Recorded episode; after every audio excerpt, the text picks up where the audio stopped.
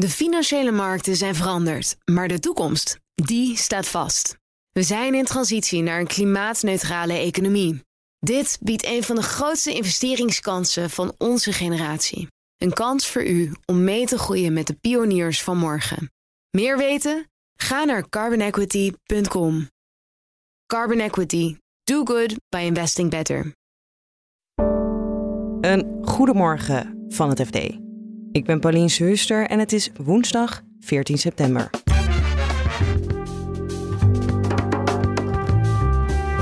De Fiat heeft een inval gedaan bij het huis van Jumbo-topman Frits van Eert als onderdeel van een grootschalig witwasonderzoek. Als zo iemand ineens van de radar is omdat de Fiat uh, uh, hem wat vragen wil stellen, dan kun je je voorstellen dat het heel erg ja, dat het aankomt. Dat je dan wel even de koppen bij elkaar moet steken. Dat er wel crisisoverleg is natuurlijk. En de torenhoge inflatie raakt inmiddels alles. Ook de Bloomberg Terminal, waar de financiële sector niet zonder kan. En wij ook niet. Onze beleggerredactie ja, die zit eigenlijk de hele dag uh, achter dat ding. Zitten we elkaar een beetje weg te duwen. Dit is de dagkoers van het FD. We beginnen bij Jumbo, want hun topman Frits van Eert is ondervraagd door de Fiat. Het is op dit moment onzeker of hij ook is aangehouden. Je hoort zo van onze nieuwe onderzoeksjournalist Bart Mos. En ik spreek met retailredacteur Jan Braaksma. Jan zet eerst de gebeurtenissen even op een rijtje. We beginnen bij dinsdagochtend. We hoorden als eerste dat er een inval was bij uh, Jumbo-topman Frits van Eert thuis. In, ergens in, in Brabant, waar hij woont. En uh, dat begon met wat beelden van uh, Fiat-rechercheurs die daar op, uh, op de stoep stonden. Was nog onduidelijk in welk kader dat was. Later op de ochtend bleek dat het ging om een, om een inval in een grootschalig onderzoek naar witwassen. Waarin nog acht andere verdachten zijn. Of, of in ieder geval negen mensen verdacht zijn. Want dat Frits van Eert verdacht is, weten wij niet. Nee. Daar houdt iedereen angstvallig zijn lippen over op elkaar. Toen in de middag werd duidelijk dat er ook een inval was in het hoofdkantoor van Jumbo. Weten we wat ze daar zochten? Ja, daar uh, zochten ze communicatie en, en persoonlijke spullen van uh, Frits van Eert. Daar staat onder andere, heb ik gehoord, een deel van zijn autoverzameling staat er op het terrein. Ja, en je kan je voorstellen dat als je ja, wil weten met wie iemand gemaild heeft of, of dat ja. soort zaken, dat je dan toch even daar ter plaatse moet zijn om bijvoorbeeld een mailbox om te keren. Weet wel of het iets met Jumbo zelf te maken heeft of dat het echt om Frits van Eert gaat? Nee, het bedrijf zelf benadrukt dat het om Frits van Eert zelf gaat en dat het bedrijf geen uh, onderwerp van onderzoek is naar zij hebben begrepen. Bart, welkom in de podcast trouwens, uh, voor het eerst. Jan zei het net al, het zou samenhangen met een grootschalig witwasonderzoek. Weten we wat dat inhoudt? Nou, volgens het OM gaat het om uh, onroerend goedtransacties, autohandel en onverklaarbare contante stortingen en sponsorcontracten in de motocross. Een van de verdachte, uh, andere verdachten is een 58-jarige Theo E. Die woont vlakbij Assen. Ja, wat voor man is dat? Die kennen wij uh, uit eerdere onderzoeken naar uh, Fred Ros. En dat was dan weer de kroongetuige in het liquidatieproces rond uh, Willem Holleder. Ja. Fred Ros werkte voor die Theo E. als incasso meneer. Die haalde geld op bij, uh, bij mensen die uh, auto's hadden gekocht bij uh, TOE, maar niet betaalden.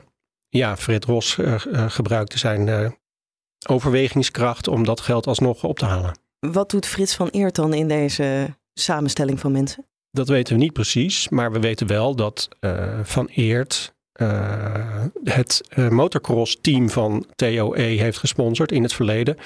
En dat TOE als een soort bemiddelaar optrad tussen racers en, uh, en Van Eert. Maar wel een tijd geleden toch, dat hij als sponsor was, betrokken was? Dat klopt, ja. Maar TOE zit nog steeds in de autohandel. Ja. En wordt ook nog wel genoemd door autoracers als iemand bij wie ze terecht kunnen als er sponsorgeld van Jumbo aangetrokken moet worden die sponsordeal waar je het over hebt, dat was zo'n 15 jaar geleden. Het lijkt me dat als het daar alleen over gaat, dat ze misschien niet met de Field nu invallen. Ja, nou dat is een hele goede vraag, maar daar hebben we geen antwoord op. Nee. Want de OM zegt niks, behalve dat ze een, een persbericht hebben uitgestuurd.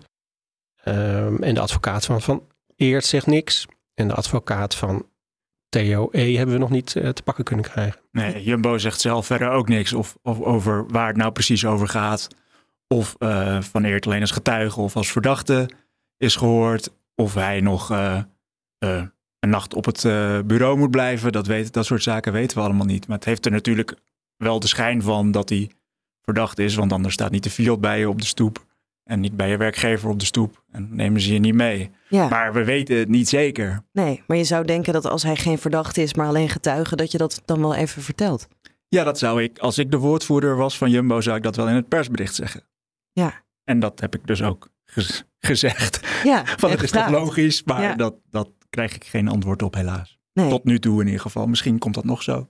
Weten we iets over eh, hoe het dinsdag bij Jumbo is gegaan of bij de familie van Eert? Of daar nou ja, crisisberaad is geweest? Of... Nou, je kan er wel van uitgaan dat, dat, dat er crisisberaad is. Want eh, Frits van Eert is de topman van Jumbo. Hij is het gezicht naar buiten toe van het bedrijf. En hij bezit ongeveer een kwart van de aandelen samen met zijn vader eh, en zijn twee zussen. Dus ja, als zo iemand ineens eh, van de radar is omdat de Fiat eh, eh, hem wat vragen wil stellen, dan kun je je voorstellen dat het heel erg ja, dat het aankomt. Dat je dan wel even de koppen bij elkaar moet steken. Dat er wel crisisoverleg is natuurlijk. Ja. Wat, er, wat er verder speelt, is, blijft ook in dit geval onduidelijk. Van ja, blijft hij heel lang weg? Moet er een interim directeur worden aangesteld? Dat soort zaken weten we allemaal nog niet. Lijkt- ligt wel voor de hand als hij lang van zijn post is, dat er eh, tijdelijk iemand hem voor moet vervangen ook. Want tot nu toe had hij de dagelijkse leiding. Ja, zeker. Hij, hij is gewoon de directeur, eh, de algemeen directeur, het gezicht naar buiten toe. Dus bij eh, jaarcijfers die, die ze onlangs presenteerden, dan is hij één samen met zijn CFO. Geeft hij de toelichting aan de pers. Ja. Hij heeft een keer bij Ivonie gezeten. We hebben hem een keer uitgebreid geïnterviewd voor een van de kerstnummers in de krant. Dus hij, hij, is niet het, hij is niet altijd aanwezig op allerlei evenementen, maar hij is wel het gezicht namens de familie naar buiten toe. En is er iets in zijn eh, publieke verschijning hiervoor wat ons dit had kunnen vermoeden? Of is hij van onbesproken gedrag? Nee, helemaal niets. Het is echt een, een man. Ja, hij is, eh, Jumbo staat wel bekend natuurlijk als een zakelijk bedrijf. Het is geen liefdadigheidsinstelling, dus er zijn wel berichten geweest over dat zij naarmate zij groter zijn geworden, dat ze ook wat zakelijker zijn geworden. Dat ze soms heel, heel hard onderhandelen met hun leveranciers.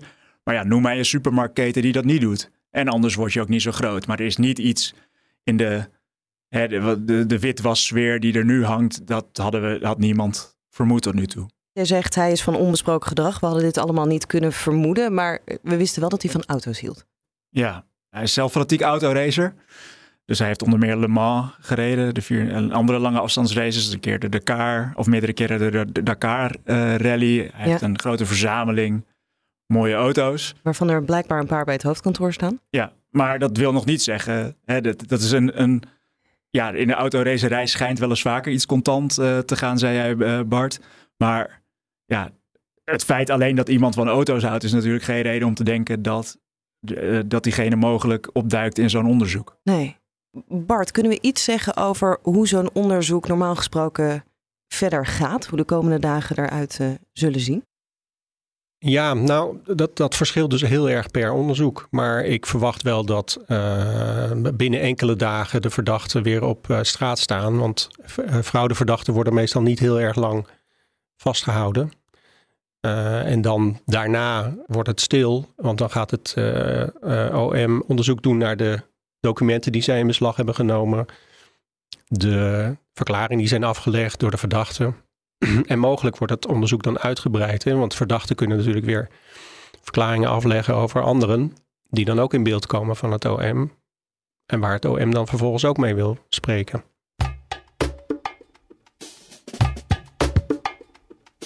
En dan gaan we naar iets waar de financiële wereld niet zonder kan. De Bloomberg Terminal. Ook die wordt geraakt door inflatie. Een abonnement is nu zo'n 9% duurder geworden. Een reden voor onze beursredacteur Lennart Sandbergen om in dit fenomeen te duiken. Hij vertelt je hoe die terminal eruit ziet. Het is een zwarte achtergrond, daarop hele felle witte letters en allerlei andere kleurtjes. Veel grafieken. En het ziet er gewoon heel erg uit alsof het uit de jaren 90 komt. Gewoon een computerprogramma ja. dat je gewoon op Windows installeert. Maar uh, ja, uh, je hebt er wel heel veel schermen bij. En wat kan je allemaal zien op die schermen? Ja, dat hangt er een beetje vanaf wat je doet in de financiële wereld. Maar stel je bent een uh, handelaar in aandelen, dan heb je daar alle grote internationale indices. Alle aandelen die je bijvoorbeeld in je portefeuille hebt, heb je op een scherm staan. Je hebt een chatdienst, die is heel belangrijk. Dus dat heb je op een ander scherm staan. Je volgt de laatste headlines. En is dat informatie die je niet ergens anders kan vinden? Ja, veel van die informatie zou je in principe wel ergens anders vandaan kunnen halen. Maar er zijn niet zo heel veel uh, bedrijven die dat allemaal bij elkaar weten te krijgen. En die dus zoveel van dat soort gegevens op één plek kunnen verzamelen waar ze ook heel snel beschikbaar zijn. En waarom is dat belangrijk? Ja, het is uiteindelijk een soort wapenwedloop, denk ik, tussen alle verschillende handelaren. Dus als jij als eerste de meest complete uh, informatie hebt en die ook als snelst hebt, dan kan je daar ook het snelst op reageren. Dus als er opeens groot nieuws is, bijvoorbeeld je belegt in een bedrijf en die heeft één fabriek en opeens staat die fabriek in de brand, ja, dan weet je dat dat slecht nieuws is voor dat aandeel. Dus dan wil je het misschien verkopen. Ja. En als jij dan de eerste bent die dat doet, dan kan je dat nog tegen de hoogste prijs doen.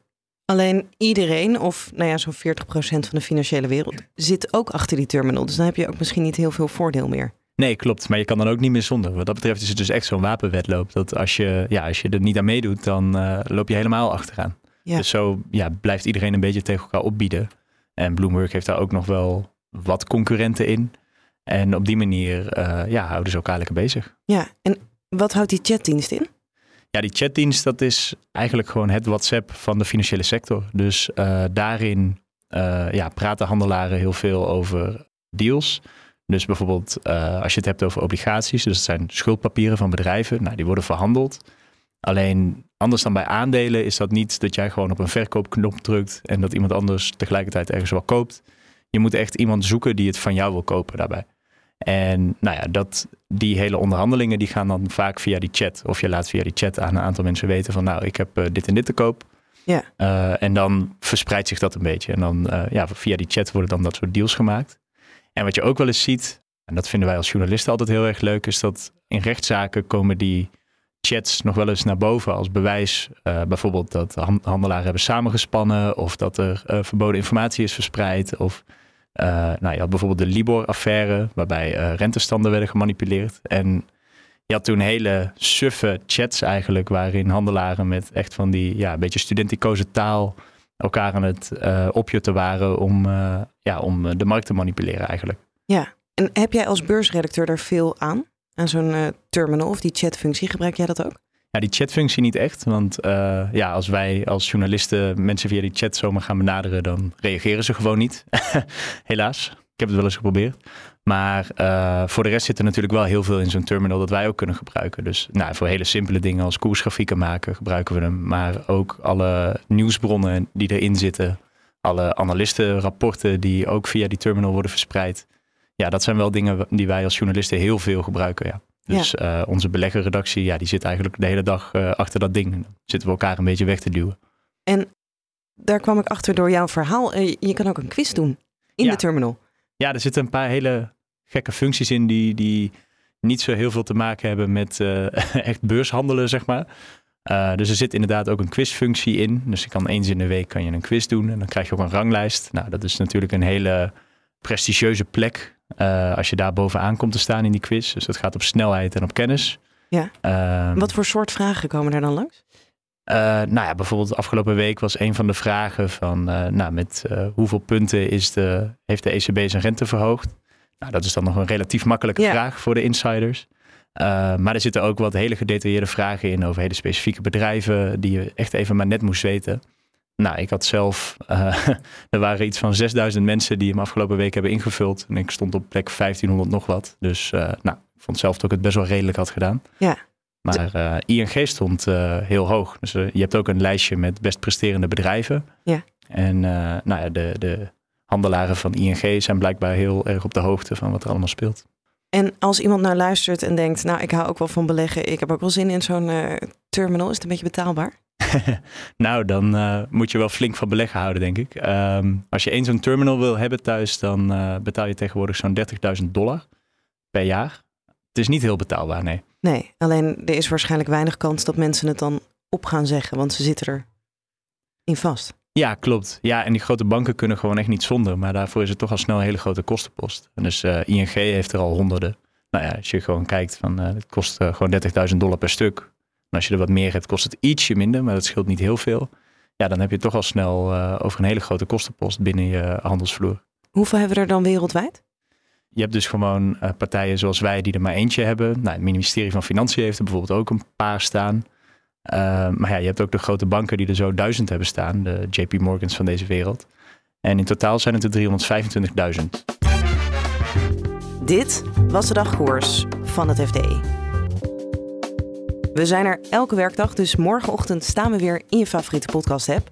Ondertussen kun je reageren op deze podcast door te mailen naar podcast.fd.nl. En het laatste financieel-economisch nieuws en natuurlijk het laatste nieuws over Jumbo en de Fiat-inval kun je vinden op fd.nl.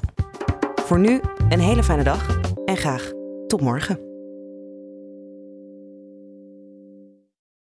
De financiële markten zijn veranderd, maar de toekomst, die staat vast.